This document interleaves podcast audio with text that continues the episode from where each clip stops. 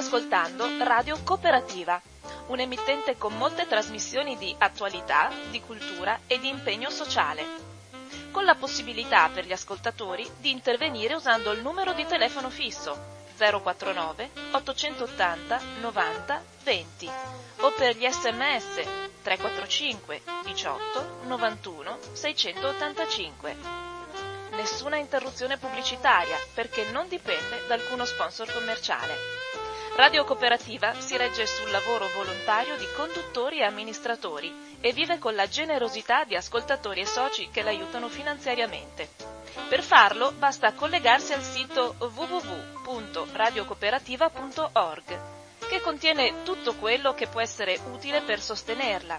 Oppure si può usare il bollettino postale con il numero 120 82 301 intestato a Informazione e Cultura, via Antonio da Tempo 2 35 131 Padova. La frequenza principale è sui 92.7 MHz. Buon ascolto!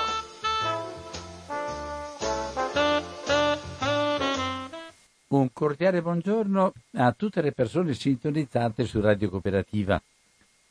Oggi, come annunciato, eh, avremo la possibilità di un confronto e anche un panorama, se possibile, di quanto sta succedendo per quanto riguarda il discorso della magistratura, ma di come è gestita la giustizia in Italia, sia per quanto riguarda la realtà italiana, sia anche il rapporto a tutto quello che si sta muovendo in questo momento della, della speriamo della post pandemia, ma anche a tutte le tensioni che in qualche modo sono collegate anche con l'Europa. Eh, con noi è il dottor Vittorio Borraccetti, che conosciamo e che ha una lunga esperienza non soltanto come magistrato, ma anche come animatore all'interno del, del, del mondo della giustizia animatore di percorsi e di modalità dove i giudici avevano trovato delle modalità di confronto ma anche modalità di cammino per, per affrontare i problemi nuovi che venivano posti dalla società. Ed è quello che è la difficoltà più grande che ho, Vittorio. Scusami, noi ci diamo, siamo amici, per cui ci diamo del tu con molto, con molto piacere. È la difficoltà più grande che trovo in questo momento una volta sapevamo un po' orientarci a quello che succedeva all'interno perché si conoscevano sia le, dire, i, i rapporti interni della magistratura, si conoscevano i corpi diversi ma in confronto all'interno della magistratura e si conosceva anche un, un pochino la, la, la, tensione morale profonda, insomma, per fare in modo che il servizio della giustizia non fosse soltanto un discorso di legge secca, ma un discorso proprio di rapporto con la società. Eh, vuoi un attimo accennare un po', dare un po' questo senso del panorama, perché quello che avviene in quest'ultimo periodo è qualche cosa che ha a che fare da una parte con una sfiducia nei giudici e quindi con una, una, l'oggetto principale, l'oggetto scandalistico di quello che sta avvenendo. La seconda cosa è che la prospettiva che abbiamo rimane, mm, eh, come dire, un mare aperto, ma non si capisce esattamente da che parte si andrà a parare con il vascello che in qualche modo tiene insieme anche il varo e il cammino dei giudici in Italia. Se tu vuoi aiutarmi un attimo, no, lo dico col desiderio di capire meglio, col desiderio di rientrare all'interno di un rapporto di fiducia, perché altrimenti se viene a mancare questo rapporto Beh, le cose non vanno bene neanche negli altri settori, ne ho, scop- ho scoperte continue che si fanno. Ho scoperto che la questione dei, dei vaccini con la Russia è stata una questione di spionaggio internazionale. E anche questa è una scoperta un po', anche questa, avvenuta all'oscuro di tutti quanti. E allora, allora non mi piace questa politica fatta di colpi di mano e di, eh, di accuse reciproche e poi ognuno va per la sua strada e i cittadini rimangono in balia un po' di quello che avverrà, ma non sanno da che parte si va. Ti ringrazio e ti ringrazio anche di essere qua e vai con tutta libertà. Buongiorno intanto, eh, eh, ci provo a fare qualche riflessione per consentire di avere, per quanto è possibile, chiara la situazione attuale. Naturalmente parliamo di giustizia. E la giustizia eh, intesa nel senso di applicazione della legge e del diritto nei conflitti interpersonali, perché è in questo senso che parliamo di giustizia, cioè la giustizia amministrata dai giudici, è una uh, funzione essenziale in una società, proprio perché riguarda i diritti e le libertà delle persone. Nelle leggi si scrivono i diritti e i doveri delle persone. Nelle situazioni concrete si possono creare dei conflitti intorno ai diritti e ai doveri. Ci può essere la violazione di un diritto e eh, in questo caso occorre rivolgersi al giudice. Quindi la giustizia è una funzione essenziale in rapporto ai diritti e alle libertà. Se eh,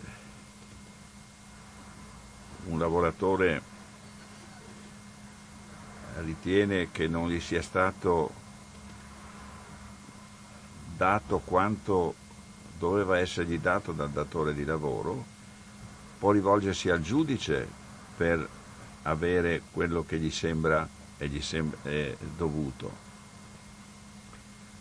Se eh, una persona eh, commette un reato, un delitto, è eh, davanti al giudice che si valutano se esistono le prove per condannarlo o meno. Da questi piccolissimi esempi, proprio banali, voglio trarre conferma del fatto che la giustizia riguarda i diritti e le libertà delle persone. Naturalmente non è sempre stato così. Questo possiamo dirlo con buon fondamento da quando eh, è in vigore la nostra Costituzione, da quando esiste uno Stato di diritto e uno Stato che ha eh, connotati di base, di fondo democratici.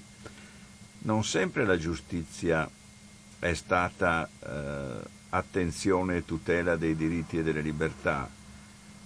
In regimi autoritari, dispotici, totalitari, la giustizia è stata spesso uno strumento del potere non per eh, promuovere, ma per limitare, se non reprimere, i diritti e le libertà delle persone.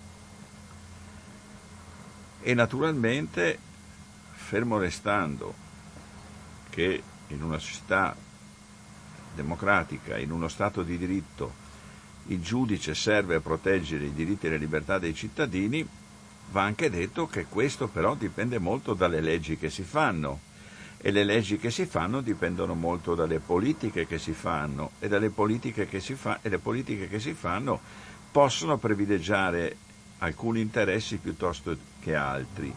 Quindi dire che la giustizia, quella amministrata dai giudici, ha come scopo la tutela dei diritti e delle libertà non significa non avere presente che comunque questa tutela può essere minore o maggiore a seconda delle leggi e che le leggi dipendono dal tipo di politica che si fa. Ecco. Che cosa eh, è stata la storia della magistratura in Italia? La storia della magistratura in Italia è stata una storia di acquisizione progressiva di questa consapevolezza che la funzione del giudice è tutela dei diritti e delle libertà delle persone. questo ha eh, fatto sì eh, che eh, all'interno della magistratura ci fossero visioni diverse, confronto, dialettica e questo ha fatto aumentare la consapevolezza della funzione. Naturalmente questo non riguarda solo i giudici, anche la società nel suo complesso, a cominciare da, eh, da quelli che operano nel campo della giustizia, gli avvocati, ma non solo eh, estendendoci a tutta la società nel suo complesso, man mano ha capito l'importanza della funzione della giustizia per eh, la tutela dei diritti e delle libertà dei cittadini. Ecco, questo sul piano dei principi e sul piano, diciamo, generale. Ma accanto a questo primo tema di riflessione bisogna mettercene uno più pr- pr- pragmatico, più pratico, più che pragmatico pratico, più ehm, attento a come funzionano le cose in concreto. Mentre da una parte, dunque per farla molto breve e sintetica, si fa strada pian piano l'idea di che cos'è la giustizia, di quanto sia importante per i diritti e libertà dei cittadini e questa idea trova anche una forte eh, eco all'interno della magistratura, che non è più un corpo dello Stato separato che autoreferenziale, ma che tende ad aprirsi alla società e tende a riflettere dentro di sé anche le diverse visioni perché no, culturali, politiche, di che cosa deve essere una società e di come deve essere organizzata. Oltre a questo tema, crescita dunque della consapevolezza dell'importanza della funzione giudiziaria per una mh, mm, eh, società democratica. Dall'altra parte c'è un altro eh, aspetto che bisogna prendere in considerazione. Come funziona la giustizia in concreto? Perché la giustizia è anche un servizio reso ai cittadini, no? E se eh, un cittadino fa un contratto per acquistare un bene e il bene che gli viene venduto è difettoso, eh, cosa fa eh, il compratore? Eh, eh, come fa a, ad avere eh, ristoro dal danno che gli è stato prodotto? Oppure banalissimi esempi, un incidente stradale. E come fa la persona che è stata danneggiata perché eh, il suo antagonista ha violato una regola del codice stradale, come fa ad avere il ristoro del danno?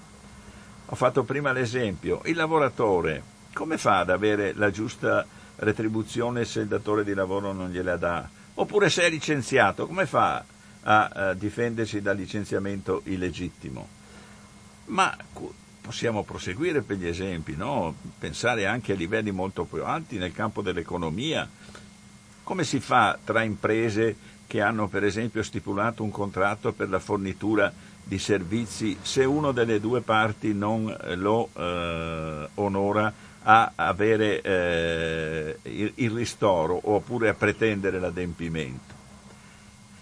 E per passare da un altro, da un altro punto, su un altro piano, e le persone che eh, violano il codice penale, eh, queste persone che violano il codice penale, l'autore di un furto, di una rapina, o meglio la persona accusata di un furto, di una rapina, di un omicidio, di una bancarotta, beh, insomma, dove si eh, accerta se davvero ha commesso quel fatto e eh, se deve essere condannato oppure assolto davanti al giudice. Quindi da questo punto di vista la giustizia è un servizio, cioè bisogna rispondere a tutte le situazioni conflittuali che si verificano. Bisogna rispondere bene sul piano della qualità, cioè bisogna essere eh, che una magistratura sia capace di fare davvero giustizia, di, di rispondere quindi bene, ma di rispondere in tempi ragionevoli e di rispondere cioè in tempi che siano tali per cui chi ha subito la lesione di un diritto possa vedersela riparata quella lesione. Quindi questo aspetto della giustizia come servizio è un altro aspetto da tenere presente e purtroppo questo aspetto nella storia del nostro paese è sempre stato un aspetto critico, nel senso che come servizio la giustizia ha sempre funzionato meno di quanto i cittadini si aspettassero. Non tanto e non solo talvolta sotto il profilo della qualità, perché ci sono, ecco, ma soprattutto sotto il profilo dei tempi. Una delle caratteristiche critiche della eh, giustizia italiana vista dal punto di vista del servizio reso è quello dei tempi lunghi e i tempi non sono una variabile indipendente per la giustizia, perché una decisione giusta che arrivi a distanza eccessiva dal momento in cui si è verificato il fatto, già di per sé non è più giusta. Pensiamo ad una causa vinta a vent'anni dal fatto che le ha dato origine, oppure a un imputato assolto dopo vent'anni dall'accusa. E beh, quelle due sentenze sono astrattamente due sentenze giuste, ma dal punto di vista del rapporto col tempo della decisione sono sentenze che in realtà non possono soddisfare la caratteristica fondamentale tutela del diritto e tutela della libertà delle persone. E questo è sempre stato un punto critico. Allora, per tentare di eh, ragionare partendo alcune premesse importanti, la storia della giustizia in Italia è da una parte storia di progressiva acquiescenza della importanza, acquisizione dell'importanza della funzione giudiziaria anche da parte dei magistrati e anche nel rapporto con le caratteristiche generali della società e il suo aspetto democratico. Dall'altra è una storia di servizio sempre inferiori alle attese e alle esigenze delle persone. Cosa è successo nel corso degli ultimi anni. Qui bisogna che io sia schematico, ma eh, la materia è enorme, vastissima. È successo che quello che dicevo prima sulla capacità della magistratura di acquisire consapevolezza della funzione e di aprirsi, tu stesso dicevi prima eh, eh, nell'introduzione, accennavi a, a cammini all'interno della magistratura. Certo, c'è stato un percorso per cui i magistrati progressivamente hanno preso coscienza del fatto che eh, non erano al servizio del potere legislativo del potere eh, esecutivo né di altri poteri, ma erano eh, al servizio dei cittadini, nel senso che do- erano, i magistrati nell'amministrare la giustizia sono il presidio delle libertà e dei diritti dei cittadini. E questo significava alcune cose, per esempio significava eh, sul piano del diritto penale, per esempio, perseguire non soltanto i delitti che sono stati sempre perseguiti, ma cominciare a pensare di eh, eh, aggredire le violazioni alle leggi eh, che eh, erano eh, poste a tutela dell'ambiente, a tutela di un buon funzionamento dell'economia, a tutela eh, del eh, contributo dei cittadini al eh, pagamento dei tributi, insomma ad intervenire in settori che tradizionalmente non erano stati toccati e in particolare a punire, perseguire le illegalità commesse nell'esercizio del potere. Qui è stata una grande novità della giustizia italiana negli ultimi, eh, nel, diciamo a partire dagli anni 70 che ha cominciato dal punto di vista penale, ma non solo penale, in generale, a esercitare il proprio quello che la legge gli attribuisce il controllo di legalità in tutte le direzioni, anche nei confronti di chi esercitava il potere. E qui ha cominciato ad entrare in conflitto in generale col sistema, non tanto col sistema politico quanto col sistema partitico, cioè col sistema eh, di chi riteneva che eh, la politica fosse anche possibilità di eh, perseguire gli interessi che si avevano a cuore ehm, violando anche le leggi ove fosse stato necessario. Qui nasce il conflitto col sistema politico partitico, mentre sul fronte del servizio continuano a essere elevate le criticità eh, nel senso che il servizio complessivamente reso eh, non è all'altezza delle aspettative dei cittadini, anche se, anche se la magistratura è comunque capace di confrontarsi nel corso dei decenni, prima col terrorismo, poi con la criminalità organizzata e con dei risultati piuttosto consistenti. Non solo, è capace di assicurare tutela ai lavoratori e assicurare tutela ai diritti civili, ai diritti civili delle minoranze, è in grado eh, di eh, svolgere quindi anche una funzione di presidio dei diritti. Quindi anche di promozione dei diritti. Di, nei limiti in cui può toccare a, ai giudici farlo. Che cosa è successo da ultimo che eh, ha determinato questa crisi grave di sfiducia? È successo che il fenomeno dell'associazionismo giudiziario, cioè del fatto che i magistrati eh, si eh, organizzassero nell'Associazione Nazionale Magistrati in gruppi con visioni diverse, le cosiddette correnti, è degenerato, nel senso che da confronto culturale sul modo di vedere il rapporto giustizia-società i gruppi associativi, non tutti, si sono trasformati in gruppi di mutua assistenza. Un po' perché una serie di valori di base sono stati pian piano acquisiti da tutti, per cui il conflitto intorno ai principi fondamentali si era attenuato nel senso che c'era una grande condivisione dei principi fondamentali. Un po' forse per la eh, incapacità di eh, confrontarsi con le esigenze che comunque la società e i cittadini avevano nei confronti della giustizia.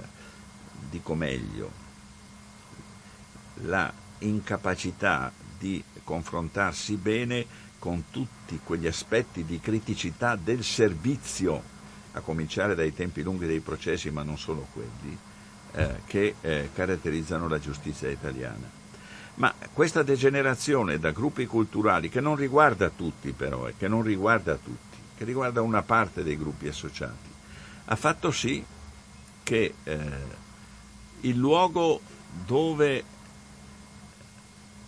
il confronto tra diverse visioni era importante, il Consiglio Superiore della Magistratura, che è l'organo che governa i percorsi professionali dei magistrati, che sovrintende all'organizzazione degli uffici giudiziari per quanto riguarda i magistrati, l'organo, quest'organo, il Consiglio Superiore della Magistratura, a cui compete di fare tutte eh, le nomine di chi dirige gli uffici o di chi fa parte eh, de, della direzione con incarichi cosiddetti semidirettivi, così come eh, è l'organo a cui compete tutta la, eh, il percorso di, di carriera dei magistrati. Quest'organo, invece di essere un organo in cui c'è un confronto di tipo culturale eh, e ci si preoccupa seriamente mm, eh, di eh, ben amministrare la magistratura, è diventato un luogo dove la preoccupazione prevalente era quella di nominare dirigenti o vice dirigenti persone appartenenti ai propri gruppi. Non per tutti è stato così, ma per una buona parte sì. Ed è la vicenda che l'opinione pubblica conosce sotto, eh, eh, col nome di Palamara, un, pres- un magistrato che è stato anche presidente dell'Associazione Nazionale Magistrati, che è stato componente del Consiglio Superiore della Magistratura e che è stato sorpreso dalle indagini svolte dalla Procura di Perugia, a eh, contrattare sistematicamente le nomine di uffici giudizi- di magistrati alla direzione di uffici giudiziari importanti anche con eh, rapporti eh, che eh, non sono accettabili con esponenti del mondo politico e imprenditoriale. Ecco, lo scandalo Calamara purtroppo è uno scandalo, per usare l'espressione eh, che viene usata dagli organi di informazione, che tocca proprio l'esperienza dei gruppi associati interni alla magistratura, quell'esperienza che io prima ho citato come fortemente positiva per la crescita nei magistrati della consapevolezza di che cosa significa amministrare la giustizia. Purtroppo questa esperienza è degenerata e alla fine in gran parte, non in tutte le parti, ma in gran parte è finita per essere opaca gestione del potere. Di qui tutte le proposte di modificare il sistema di elezione del Consiglio Superiore della Magistratura che la Costituzione, ricordo, vuole eletto dai magistrati per due terzi e per un terzo dal Parlamento in seduta comune, tra, magi- tra professori eh, e avvocati. Ecco, da qui le proposte per modificare il Consiglio Superiore della Magistratura. Come sono queste proposte di modifica in questo momento e anche quali sono le tensioni? Perché mi pare di capire che ci sono in vista anche dei referendum altre, e altre iniziative. Come fa capire un attimo un po', tu hai dato un quadro adesso generale e non solo equilibrato ma anche positivo. La realtà è però abbastanza critica in questo momento ed è anche, anche polemica in qualche cosa e non solo, ma anche chi ha agito, sto Pallamara ha agito fuori dalle righe, non, non, non è stato dentro al suo compito.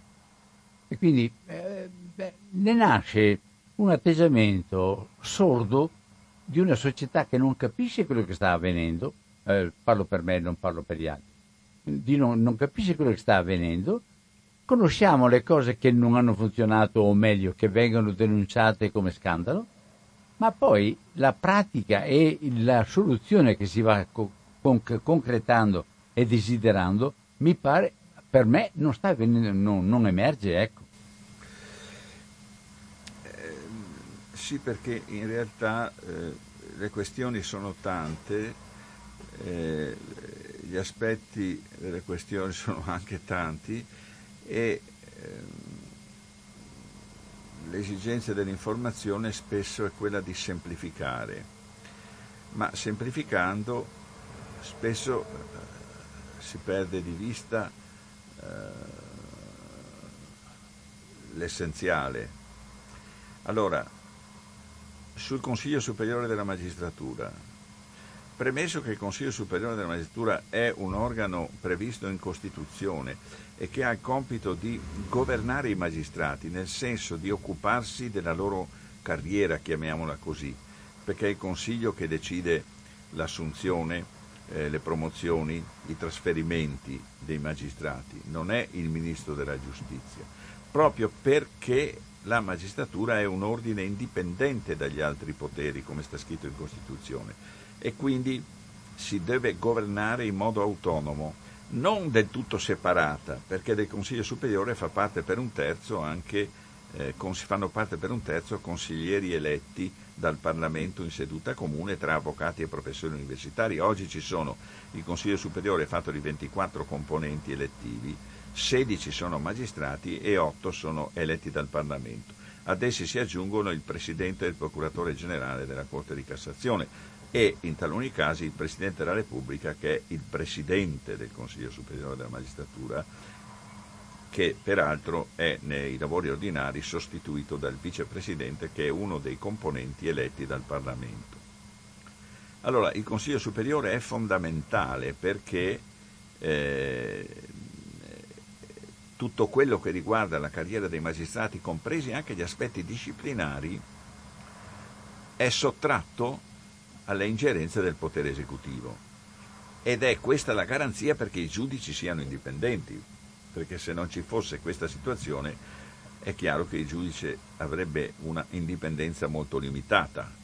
Se, se il ministro potesse intervenire sulla carriera dei giudici, il rischio è quello che in presenza di decisioni non gradite eh, un giudice potrebbe essere sostituito dal, dal ministro oppure potrebbe pagarne le conseguenze in termini di carriera, questo lo sappiamo. Allora, il fatto che i magistrati ne abbiano dato prova non buona negli ultimi anni eh, nella gestione del Consiglio Superiore della Magistratura, abbiano cioè tenuto quei comportamenti esemplificati dalla vicenda Panamara, di cui parlavo prima, ma non c'è solo Panamara, fa porre il problema, che facciamo del Consiglio Superiore della Magistratura? Non possiamo dimenticarci che è il presidio dell'indipendenza dei giudici, senza il quale i giudici vedrebbero limitata la propria indipendenza. Allora, le proposte sono tutte ispirate dall'idea che bisogna contrastare il peso delle correnti associative, diventate, come ho detto prima, delle specie di mutue di protezione dei propri aderenti. E questo si può raggiungere in modi diversi e la discussione è aperta. C'è chi radicalmente propone che i componenti del Consiglio Superiore vengano ele- sorteggiati.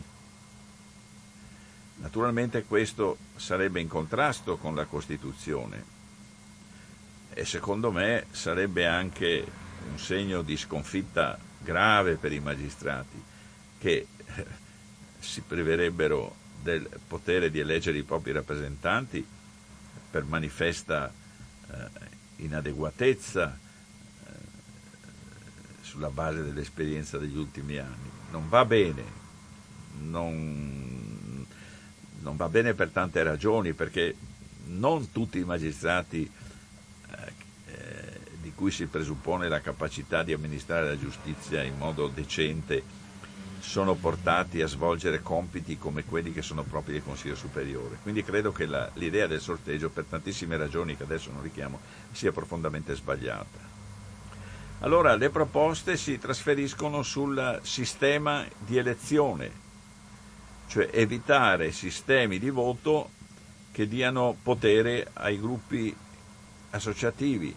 E qui le proposte sono diverse, non scendo in dettagli tecnici, ma ci sono tecniche di eh, sistemi elettorali che mh, fanno sì che eh, si privilegi il voto dato alla persona piuttosto che il voto dato a un gruppo associativo. Ma qui entreremo in dati tecnici e non voglio eh, entrarci. Altre proposte sono quelle di eh, modificare il rapporto tra componenti magistrati e componenti eletti dal Parlamento portandolo a eh, 50 e 50. Oggi è due terzi e un terzo. Ma per fare questo bisogna cambiare la Costituzione. Poi eh, ci sono proposte di ampliamento oppure di riduzione del numero dei eh, consiglieri. Qui la confusione è massima secondo me e eh, credo che sarà difficile eh, trovare una proposta ragionevole, cioè che sia capace di correggere i vizi senza pregiudicare il ruolo positivo e fondamentale del Consiglio Superiore della Magistratura, anche in rapporto alla pluralità di visioni che ci sono tra i magistrati. Poi ci sono altre cose. Un altro dei temi ricorrenti è quello della separazione delle carriere. Eh, puoi spiegarlo un attimo? Perché eh, mi pare sia un ritornello però questo. Eh. Il tema della separazione delle carriere è un tema che ritorna da decenni anche questo, perché eh, le funzioni giudiziarie sono due. Una è quella giudicante, cioè del giudice che giudica, l'altra è quella del pubblico ministero, che è l'organo che eh, accusa. Che capita accusa, sì. L'organo che accusa, ma anche l'organo che prima fa le indagini. Sì. L'organo cioè che governa l'azione investigativa delle diverse polizie, polizia, carabinieri, guardia di finanza. Nel nostro sistema sia i pubblici ministeri che i giudici fanno parte dello stesso ordinamento fanno parte della stessa carriera per intenderci. Molti ritengono che questo non vada bene, perché questo garantisca poco gli imputati. Io in realtà non sono d'accordo, credo che eh, non sia così, non, che la storia della giustizia in Italia dimostri che non è vero che eh, i giudici siano eh, condizionati eh, dal fatto che appartengono alla stessa carriera del pubblico ministero, ma la questione è controversa, si può discutere. Ci sono anche qui eh, delle proposte ricorrenti, da ultimo si stanno raccogliendo le firme per un referendum promosso dai radicali e dalla Lega. Non è la prima volta che si fanno proposte di separazione delle carriere e non è la prima volta che su questo si chiamano gli italiani a decidere con il referendum. Cosa dire sul tema della separazione delle carriere? Credo che non debba essere un dogma quello dell'appartenenza ad un'unica eh, carriera, ma eh, come eh, hanno osservato molti, Separare il pubblico ministero dal giudice oggi significherebbe non solo una carriera diversa, ma un consiglio superiore diverso, nel senso che bisognerebbe eh, creare un consiglio superiore dei pubblici ministeri accanto al consiglio superiore dei giudici. Ma un pubblico ministero eh, separato dai giudici eh, porrebbe il problema del suo riferimento. Alla fine un pubblico ministero separato dall'ordine dei giudici finirebbe con ogni probabilità per essere controllato e diretto dal potere esecutivo, dal Ministro della Giustizia. Questa è, secondo me, la ragione principale di critica all'idea di separazione delle carriere. Pur dicendo che è una questione su cui non ci sono eh, dogmi, eh, di tutto si può discutere. Ma è per questo che a me nasce una grossa obiezione su questo punto. Perché noi vogliamo che non ci sia la politica, politica a determinare le decisioni, ma ci sia la legge e l'interpretazione corretta della legge a, a fare le decisioni della magistratura.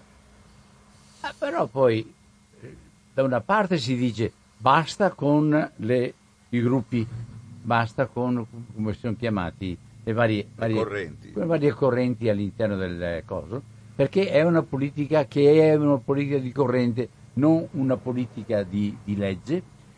E, poi, e poi invece mi trovo con partiti, partiti interi che mi fanno proprio questo discorso, mi fanno un discorso politico riguardo alla gestione della, della, della magistratura, o no? Sì, però si può rispondere che eh, la politica eh, può occuparsi di tutto quello che riguarda eh, le istituzioni perché alla fine eh, d'accordo, d'accordo. Scelta, mentre all'interno della magistratura non si, può, eh, non si possono tollerare non tanto, ecco qui mettiamoci d'accordo, eh, anche all'interno della magistratura ci possono essere visioni politiche diverse. Qual è il guaio, quello che non va bene, quando non sono visioni politiche diverse, ma sono consorterie. Eh, consorterie, esatto, consorterie che cercano vantaggi. Certo. Questo non va bene. Eh. Come non va bene neanche in politica che ci siano le consorterie che cercano vantaggi. Certo. No? Ma mentre la politica è un campo aperto in cui alla fine sono i cittadini che decidono, eh, la magistratura è sotto l'imperio della legge e quindi le consorterie sono reato. Anche nella politica possono essere reato, ma non sempre eh, proporsi per esempio disegni istituzionali eh, diversi da quelli vigenti è eh, censurabile. Non mi va bene, certo a me non piace né la separazione delle carriere né il Consiglio Superiore sorteggiato né il Consiglio Superiore eletto in modo stravagante, eh, però eh, un conto è eh, criticare per ragioni di carattere ideale e per, connessi ad una certa visione dello Stato e della legge, un conto è operare per eh, squalificare totalmente eh, come illecita una proposta, cioè quella della separazione delle carriere è secondo me una proposta eh, sbagliata per le condizioni storiche del nostro paese. Mm, non è una cosa uh, impossibile. Non so se il referendum sarà ammesso dalla Corte Costituzionale, perché anche qui ci sono... Cosa dice il referendum? Perché il, il referendum in Italia, come noi sappiamo, è un referendum abrogativo, cioè non esiste un referendum propositivo, anche se per la verità in una legge di revisione costituzionale approvata in uno dei due rami del Parlamento si propone anche il referendum propositivo. Il referendum abrogativo, cioè il referendum si fa per abrogare una legge. Allora, in questo caso sono stati presi tante piccole norme che stanno in tante leggi e si fa un quesito per dire volete abrogare tutte queste leggi? Il risultato, secondo i proponenti, sarebbe la separazione delle carriere dei magistrati. Però eh, che sia eh, così è molto discutibile e comunque la Corte Costituzionale ha sempre detto che i quesiti di referendum devono essere chiari, comprensibili quello che sta scritto sulla scheda deve essere comprensibile. Ma i referendum proposti non riguardano solo questo, riguardano anche altre materie e in particolare approfitto per dire che riguardano anche la legge Severino, la legge che prende il nome dalla professoressa Severino che è stata ministro della giustizia eh, nel governo Monti, se non ricordo male, è una legge che prevede eh, che chi ha eh, imputazioni e soprattutto condanne per delitti contro la pubblica amministrazione o, contro, eh, o per delitti di mafia, di criminalità organizzata, non si possa candidare e decada dall'ufficio. Vorrebbero abrogare queste norme. Perché? Perché, perché vengono intese come una eh, limitazione alla eh, libertà eh, di azione della politica e come un potere della magistratura che condiziona, perché eh, condannare eh, per esempio un candidato a premier per un delitto importante comporta la decadenza. È successo nel caso Berlusconi condannato per evasione fiscale, no? vi ricordate tutti che in base alla legge Severino è stato dichiarato decaduto da senatore. Eh, e tutto questo si vorrebbe impedire per il futuro. Si, potrebbe, si vorrebbe cioè lasciare... Ah, uno può essere mafioso e avere anche una carica dello Stato. Adesso bisogna vedere com'è congegnato il, ehm, il quesito eh, prima di eh, fare, eh, trarre delle conseguenze. Ma certo l'idea sottostante è che non ci deve essere un'automaticità tra la decisione del giudice e eh, la decadenza o meno dall'incarico pubblico, capito? Perché questo si ritiene che sia un limite. Quindi di politica. corruzione si può governare. Eh, non, non necessariamente, cioè dovrebbe essere l'idea è questa di restituire al Parlamento una valutazione anche eh, nel merito delle singole situazioni. Però per dire come le questioni siano tantissime, quando si comincia a parlare di giustizia non si finisce più perché sono tantissime le questioni, per cui io inviterei tutti quelli che eh, hanno eh, qualche interesse a temi di questo genere di documentarsi bene prima di prendere qualsiasi, prima di farsi un'opinione, perché le questioni, perché accanto a queste cose che ho finora detto, non è che sia finita qui. Per esempio, il referendum, eh, eh, per esempio un altro dei temi eh, all'ordine del giorno da tempo è quello della prescrizione, no? Un altro tema è quello del... Accenna un attimo questo della prescrizione come vedete stiamo aggiungendo tempo. Certo, certo, ma mi fa, mi fa piacere perché, eh, perché veramente siamo, siamo, ignoranti, nel senso che non sappiamo qual è il, il meccanismo, ma qual è il principio che regola poi la realtà. Dunque, la prescrizione è un istituto eh, che consiste in questo Decorso un certo numero di anni dal momento in cui è stato commesso un reato, il reato si prescrive, nel senso che per eh, la giustizia è come se non ci fosse stato. Dal punto di vista storico, dal punto di vista storico ovviamente il reato rimane, c'è, è un fatto storico, si è verificato. Però passato un certo numero di anni eh, si ritiene che l'interesse generale alla repressione di quel reato venga meno. D'altra parte, passato un certo numero di anni, se non si è scoperto chi sia stato l'autore del reato, è più difficile eh, raggiungere delle prove, è più difficile anche per l'eventuale accusato eh, difendersi. E poi eh, un'eventuale condanna troverebbe la persona condannata molto diversa dalla persona che commise il reato a suo tempo. Quindi, passato un certo numero di anni, per quel reato non si fa più l'azione penale, non si esercita più l'azione penale. Naturalmente non per tutti i reati. I delitti più gravi sono imprescrittibili. Per esempio l'omicidio, in particolare i forme di omicidio, sono imprescrittibili. I crimini contro l'umanità sono imprescrittibili.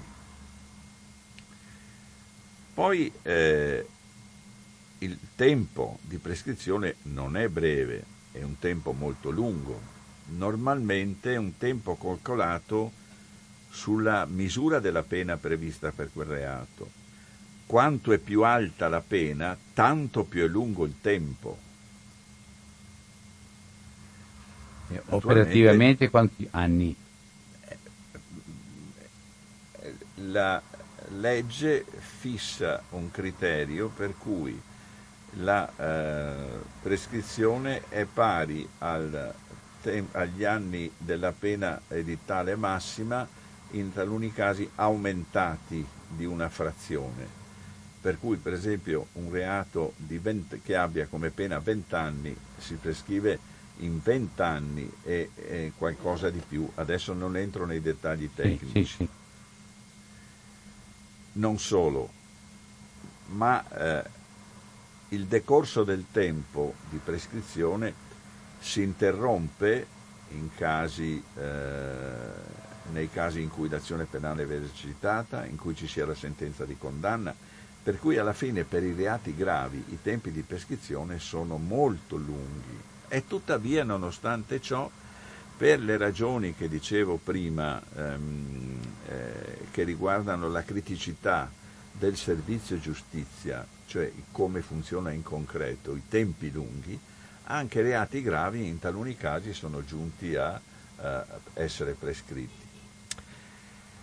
La discussione recente è che di fronte al caso di prescrizioni per reati molto gravi, perché eh, succede anche che i reati gravi si vengano scoperti molti anni dopo, per esempio eh, la vicenda del eh, disastro provocato dall'impiego di amianto, il caso Eternit, Eternit sì. eh, che ha, adesso è in corso il processo per gli omicidi colposi, ma ehm, un processo per disastro eh, portò alla prescrizione confermata dalla Cassazione perché eh, il processo iniziò tantissimi decenni dopo i fatti che si erano verificati e anche perché eh, ai tempi in cui si verificarono, per esempio, la nocività eh, dell'Eternit non era così eh, conosciuta da tutti e soprattutto non c'era stata a suo tempo attivazione dell'attività giudiziaria proprio per difetto di conoscenza. Allora, di fronte a casi eh, di prescrizione clamorosa, eh, si è detto, eh, anche qui la risposta curiosa è, non si è detto, beh, cerchiamo di far funzionare meglio la giustizia in modo che si arrivi rapidamente, non rapidamente perché non si deve arrivare rapidamente, ma si arriva in tempi ragionevoli a giustizia. Tra l'altro nella nostra Costituzione c'è scritto che eh, la sentenza deve essere emessa in tempi ragionevoli, cioè né troppo presto né troppo tardi, senza fretta ma neanche senza perdere tempo. Invece di puntare quindi a far funzionare meglio il sistema giudiziario penale, eh, si è deciso di fare proposte per fermare la prescrizione ad un certo momento. Quindi la prescrizione è un tempo che corre decorso il quale quel reato non si può più perseguire. È un tempo commisurato alla pena prevista per i reati, quindi quanto più grave il reato, tanto più è lungo il tempo, e tuttavia succede che si prescrivano. E allora qual è la proposta? Dopo la sentenza di primo grado la prescrizione si ferma, cioè non decorre più.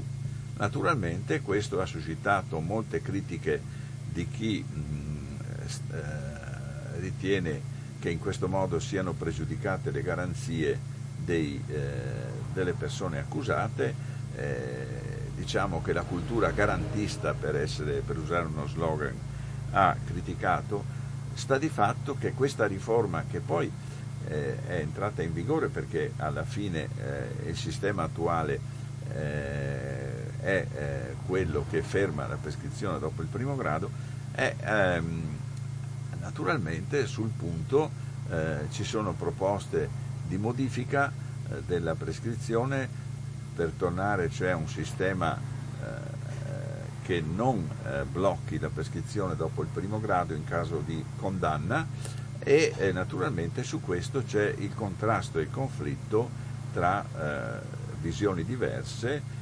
perché c'è chi difende la riforma che è stata fatta e c'è chi invece vorrebbe mh, che fosse modificata nel senso di non impedire il decorso della prescrizione.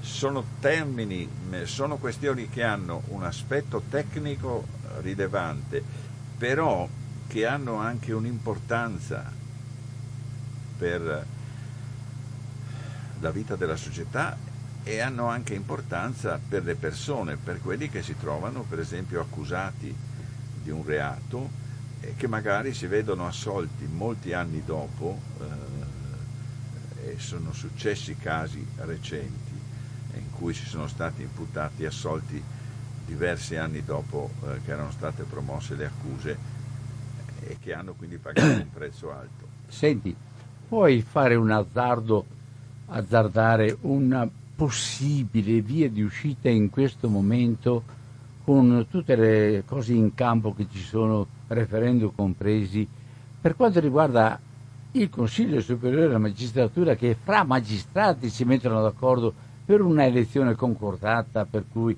non c'è bisogno di riformare, di entrare ancora con referendum e altre cose. Secondo te siamo a un livello di spartizione così dura e così cosa che fa saltare addirittura la modalità con, che, con, cui si è governato fino a questo momento con il Consiglio Superiore della Magistratura, è, è possibile secondo te? Perché non ho capito, perché anche il Capo dello Stato ha detto che ci vuole una riforma, ma non ho capito che cosa.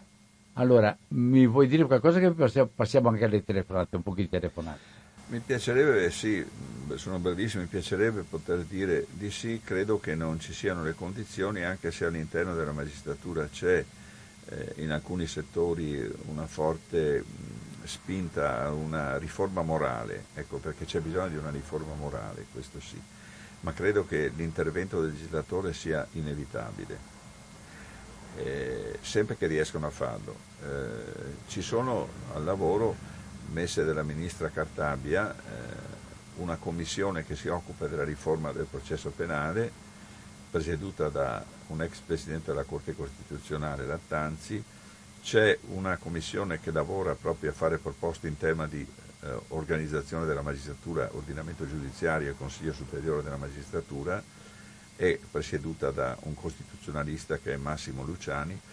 Entrambi queste commissioni hanno prodotto delle proposte, sulle proposte c'è la discussione non so come andrà a finire, è difficile fare previsioni, ma è difficilissimo oggi anche all'interno della magistratura fare una proposta capace di produrre un momento di unità. Mi augurerei che fosse così, ma non lo vedo così. Avete ascoltato fino a questo momento il dottor Vittorio Borraccetti, che ha fatto parte anche lui del Consiglio Superiore della Magistratura. Sei stato anche presidente tu, no? No, il presidente non può farlo. Ah, certo, è, il Presidente della Repubblica, certo, scusami. Repubblica. E il vicepresidente è un componente eletto dal Parlamento. Sì, sì, scusami. Eh, eh, tanto, tanto per, detto prima. Allora, 049 880 90 20, Radio Cooperativa, stiamo ascoltando il dottor Vittorio Borraccetti su quello che sta avvenendo riguardo alla magistratura e subito la telefonata pronto, possibilmente pronto? domande veloci. No, abbiamo mezz'ora. Cosa dici? Mezz'ora? Allora metti giù, grazie. No. No, fa una domanda. Ma domanda, che domanda ha avuto che faccio? Conosci l'articolo 28, 101 della Costituzione? Te? Li conosci a memoria prima 12 con la prolusione di que- della Costituzione? Li conosci? Sì, Te porta una filosofia di diritto, eh, diritto, costituzionale che neanche il giudice qua non si prepara. Capisci, Dino? Cosa metto? Qua domanda hai fatto? Che ieri Va bene, stai oh. calmo, adesso domandiamo. No, Dino, basta questa menare qua. Lei, no, non è così, non è così. Mi dispiace di non essere d'accordo con te, ma eh, conosco la persona, non è una persona che si impone perché vuole far vedere che è capace lui solo, ma è una persona che ci, ragiona, ci ragiona e ha lavorato molto. Pronto? Sì, buongiorno, ehm, sono Piero di Padova, buongiorno dottor Borrelli. Piero veloce. Eh, volevo dirle, eh, lei non so, avrà, avrà notato sulla 7 Gaia Tortora, eh, una giornalista molto preparata, eh, addirittura era la vice di Mentana, poi problemi a livello di eh, atteggiamento, atteggiamento dettato da quello che ha subito con il padre. Eh, lei pensa che eh, con la sua preparazione, io l'ho sentita parlare, è una persona molto preparata, molto tecnica, chiaramente lei vive eh, in un contesto giuridico e vede tutto con gli occhiali giuridici. Se lei avesse subito eh, quello che ha subito Gaia Tortora, nel suo atteggiamento, nel suo modo di porsi, anche vicini a questo tipo di referendum, lei pensa che sarebbe scevro di qualsiasi condizionamento, che sarebbe così, eh, avrebbe questa terzietà che poi in, eh, in lei, lei, io, io, ho conosciuto giudici anche di commissione tributaria, lei ha capito a che cosa mi riferisco, eh, lei ha capito il, il sottile eh, intendimento che le dico io. Cioè, nella società noi viviamo eh, una sopraffazione palese che è proprio una casta, seguiamo le varie caste. Lei pensa di non eh, dovere, eh, eh, non sente queste attenzioni verso il popolo bue? Grazie e buona giornata.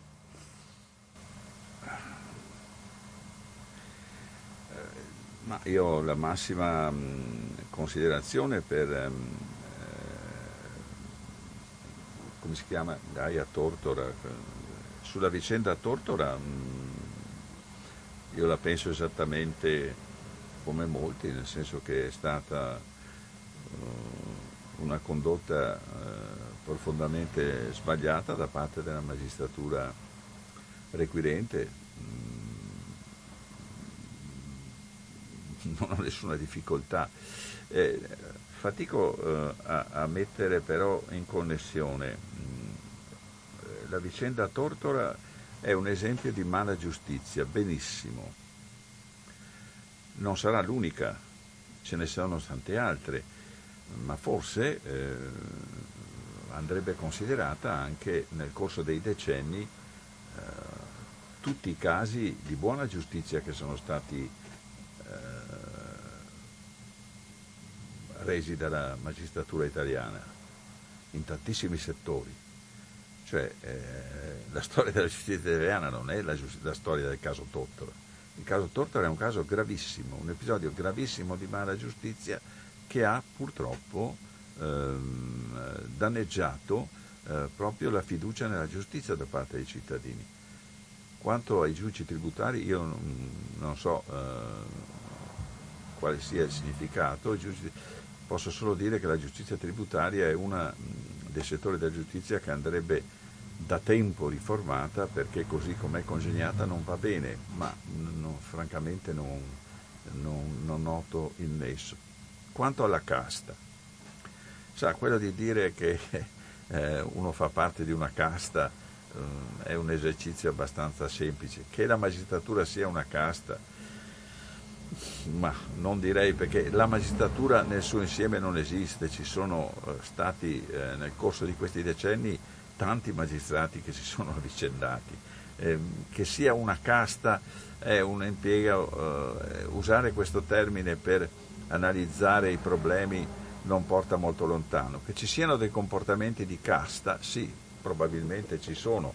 Se comportamenti di casta significa usare la funzione che si svolge per trarne dei vantaggi. Personalmente posso dire di essere abbastanza al riparo di un'accusa di questo genere Mm, così come ritengo che gran parte dei magistrati eh, che ho conosciuto e che, con i quali ho condiviso soprattutto una certa visione ideale della giustizia siano al riparo da questa accusa. Dopodiché, come non ritengo che tutta la politica sia casta, che non ritengo che tutti i giornalisti siano casta, che tutti i pubblici amministratori siano casta, Mm, bisogna saper distinguere e criticare laddove va criticato, denunciare laddove vanno denunciati, ma non eh, generalizzare. Mm, sarebbe come dire eh, che eh, tutta l'opinione pubblica è un'opinione pubblica disinformata che non capisce. No, non è così. Ci sono quelli che capiscono e quelli che non capiscono. Pronto? Dottor Boracetti, buongiorno a lei e anche a Albino. Buongiorno. Sono Giuliano da Venezia. La mia una, sarà una domanda ingenua. Può parlare? Che più, Parla che più forte una... se puoi. Sì, mi sentite bene? Meglio, sì. Ecco, intanto un cordiale saluto a entrambi. Una domanda ingenua, che è più una curiosità e soprattutto... Mm, io sempre, quando succede che uno viene condannato in primo grado e poi viene assolto in secondo grado, c'è sempre l'attacco alla magistratura di primo grado. Cioè la teoria è quella, soprattutto se si tratta anche di persone importanti, perché per la persona qualsiasi forse nessuno se lo pone il problema, che si dice?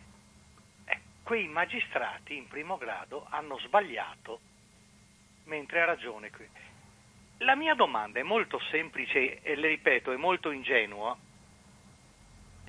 e se avesse sbagliato in quel caso, e se sbaglia quello di secondo grado ad assolvere, invece di aver sbagliato quello in primo grado? Io questa cosa non l'ho mai sentita, ho sempre sentito colpo- colpevolizzare il giudice di primo grado quando succede una cosa del genere. Mai che qualcuno dica ha sbagliato il giudice del ricorso, e cioè quello di secondo grado. È una curiosità che ho da sempre, perché purtroppo questa cosa va avanti immancabilmente. Ecco, è una domanda, le ripeto, una domanda ingenua, forse non merita neanche una risposta, ma no, no. secondo, secondo, me, secondo, me, io non ho mai sentito dire e se avesse sbagliato quello che l'ha assolto in secondo grado? No, Punto interrogativo.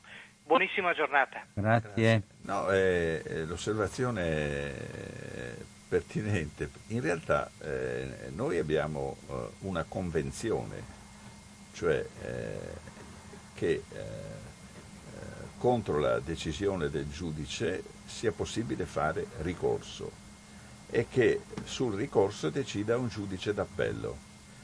Dopodiché mh, mm, eh, decidiamo che sia la, la, la sentenza d'appello a prevalere.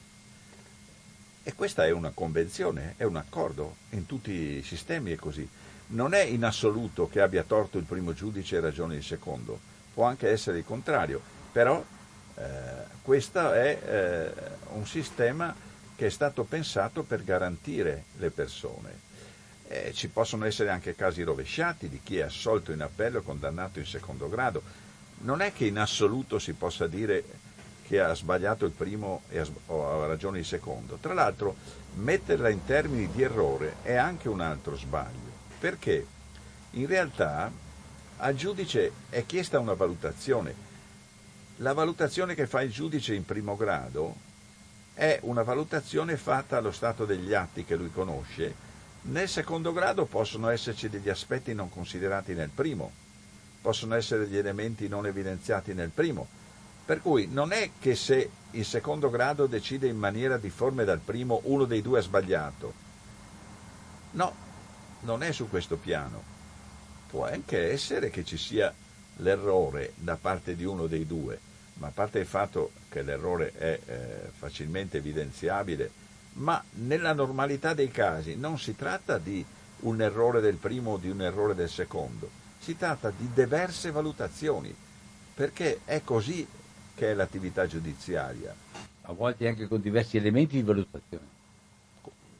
A volte anche con diversi elementi anche, di valutazione. Certo, eh, a parte il fatto che spesso cambiano le leggi nel corso del giudizio, ma eh, ci possono essere casi in cui per esempio non ci sono delle prove evidenti, ma ci sono, parliamo della giustizia penale, che è quella che conosco di più, dove ci sono per esempio una serie di indizi che il primo giudice ritiene lo convincano della colpevolezza, il secondo giudice invece eh, non sono ritenuti sufficienti.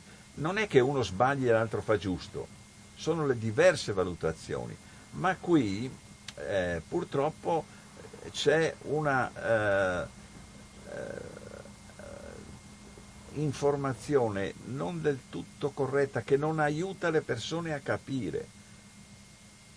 Posto che ci possono essere tranquillamente gli errori anche, ma normalmente si tratta di diversità di valutazioni, perché il sistema è fatto così, perché per garantire le persone il sistema è fatto così. Allora, sempre 049 880 9020 Radio Cooperativa siamo in ascolto del dottor Borraccetti. Pronto? Pronto? Eh, sì, scusi, sono Sandra. Volevo che il magistrato, con l'autonomia che viene richiesta continuamente, giorno dopo giorno, la magistratura come potrà essere? Eh, cosa intendi eh, per autonomia? Eh, l'autonomia della regione ah, che cioè... vogliono a tutti i costi Pensi, eh, magistrato, che io tanti anni fa le ho chiesto che cosa ne pensava di, della bicamerale, allora che dovrebbe modificare la Costituzione in cui risiede un uomo indagato di corruzione e perfino di magistrati. Vediamo tanti avvocati, abbiamo visto dal 93 in poi, no? Mm. Come sono stati bravi. E io mi fido più di niente, dottore, lei sento che onesta si sente, però la, sta prevaricando, adesso vogliono il referendum, sta, ci stanno dicendo tante cose in confusione e noi, non lo so io, dottore, eh, magistrato, non lo so come andremo avanti, sarà sempre peggio, dottore, scusi. Buona. Va bene? Proviamo a sentire. Ma io penso che mm, noi dobbiamo mm, comunque fare un esercizio eh, di comprensione, cioè cercare di capire. Eh, penso che la nostra ragione, eh, noi abbiamo eh, dei punti di riferimento, ecco, mettiamolo così. I punti di riferimento sono i principi costituzionali in cui ci riconosciamo ma la Sandra pone un problema sul potere delle, delle regioni, prima i nostri e dopo gli altri, con atteggiamenti pratici dove i diritti delle persone non sono uguali per tutti e non sono senza connivenze a vari livelli, e pone il problema della, gesti- della gesti- gestione della giustizia. Sarà una giustizia per tutti e a livello nazionale o sarà una giustizia parziale luogo per luogo? È una domanda per me importante ma ci arrivavo.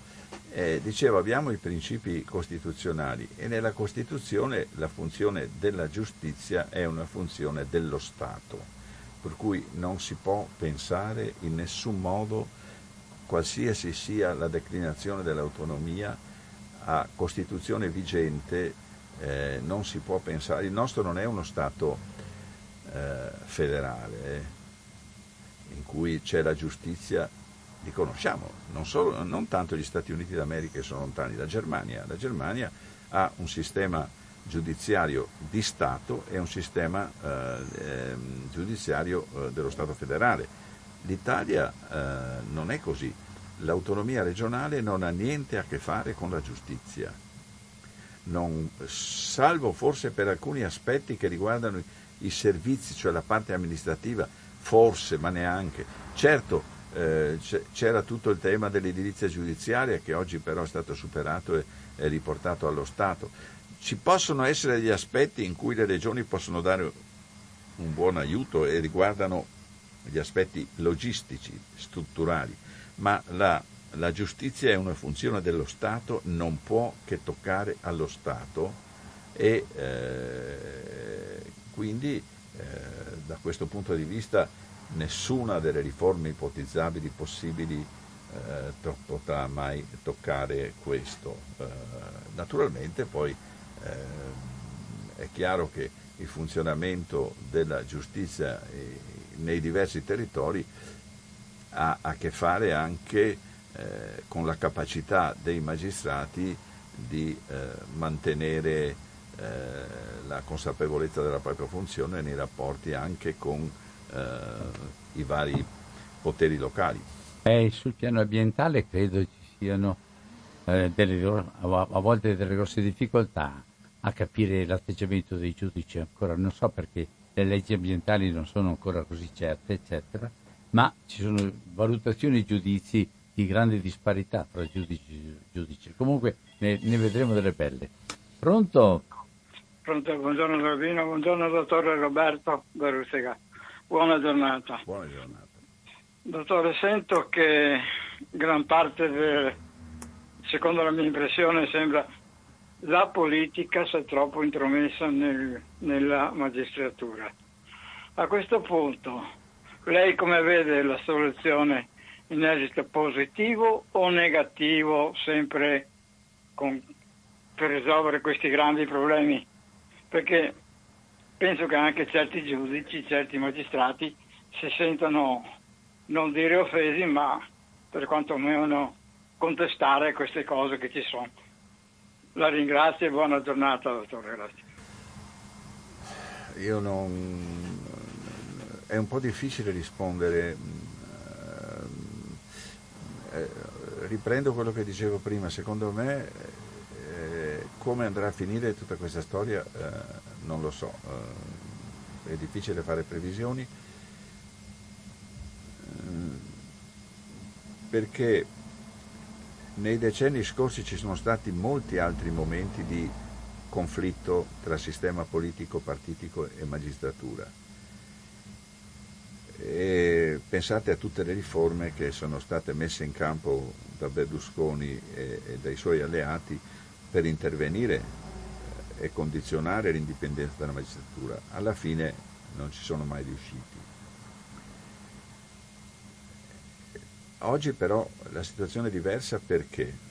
Prima di tutto perché la magistratura al suo interno vive un momento di grande difficoltà, perché è successo qualcosa che ha offeso l'immagine dei magistrati presso l'opinione pubblica e la magistratura fa fatica a ritrovare un'unità che a suo tempo ha avuto, un'unità non difensiva soltanto, di corporazione, di categoria, ma un'unità che difendesse le cose buone fatte senza nascondere tutto quello che c'era da modificare. Un'unità di questo tipo, il che implica una forte etica di base, etica della propria funzione. La seconda aspetto diverso è, è l'opinione pubblica. Nel corso dei decenni trascorsi la gran parte dell'opinione pubblica era ancora a favore della magistratura nonostante tutto. Fino a dieci anni fa la fiducia della pubblica opinione era intorno al 70%, oggi è sotto il 50%, al 45%. E questa calo di fiducia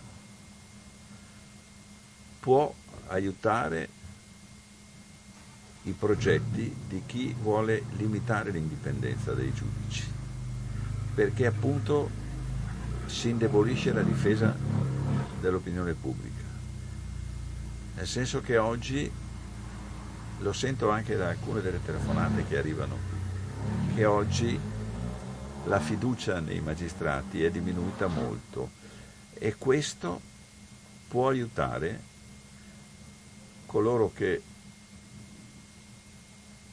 non è che vogliano eh, riportare eticità, moralità nella magistratura, posto che ce ne sia bisogno, e ce n'è, ma voglio semplicemente controllarla. Chiaro, chiaro. chiaro. Sempre 049 80 90 20. L'ultima domanda perché ho promesso al, do, al dottor Boraccetti che all'1.20 parte da qui perché ha un impegno altrove. Allora, un'ultima domanda, volentieri, se c'è qualcuno che vuole interferire, intervenire. Eccola qua la domanda, subito, pronto? Eh, buongiorno a voi, sono Dario Di Mestre. Ciao Dario. Veda, dottor Boraccetti, nella mia vita ormai piuttosto lunga, ho più o meno l'età di Don Albino, mi sono passati davanti tanti referendum, molti dei quali, quasi tutti, in moltissimi sono andato a votare eh, eh, dopo aver capito il motivo del contendere. La sconfitta più grande per un operaio meccanico in pensione come me, e le assicuro che siamo in molti, è non aver capito, non riuscire a capire bene i termini della questione. Questa per noi, per me, è una grande sconfitta. Allora, vedi, come ci si comporta in questi... Io non andrò a firmare il referendum, non andrò a votare perché non ho no, non ho conoscenza abbastanza dei termini della questione. Una cosa, io, io capisco che scelgo la via più, eh, diciamo, più semplice, più la, la scorciatoia forse meno, ma ecco, mi allaccio un po' a, alle conclusioni della precedente, eh, che lei ha fatto. Com'è che mi comporterei? io mi sono sempre, com'è che mi comporterei nel caso fossi chiamato dalla magistratura per rispondere di qualsiasi cosa? Glielo dico subito, dottor Bolacchetti. Quando io vedo, vedrei che eh, eh, a, dietro a un tribunale, dietro a chi ha il compito di giudicare, è scritto la legge è uguale per tutti, io mi rifiuterei di rispondere, perché so benissimo che così non è. La ringrazio. Concludiamo. Io, mm, io, mm, per la verità credo che eh, il sistema giudiziario italiano sia un sistema che garantisce le persone.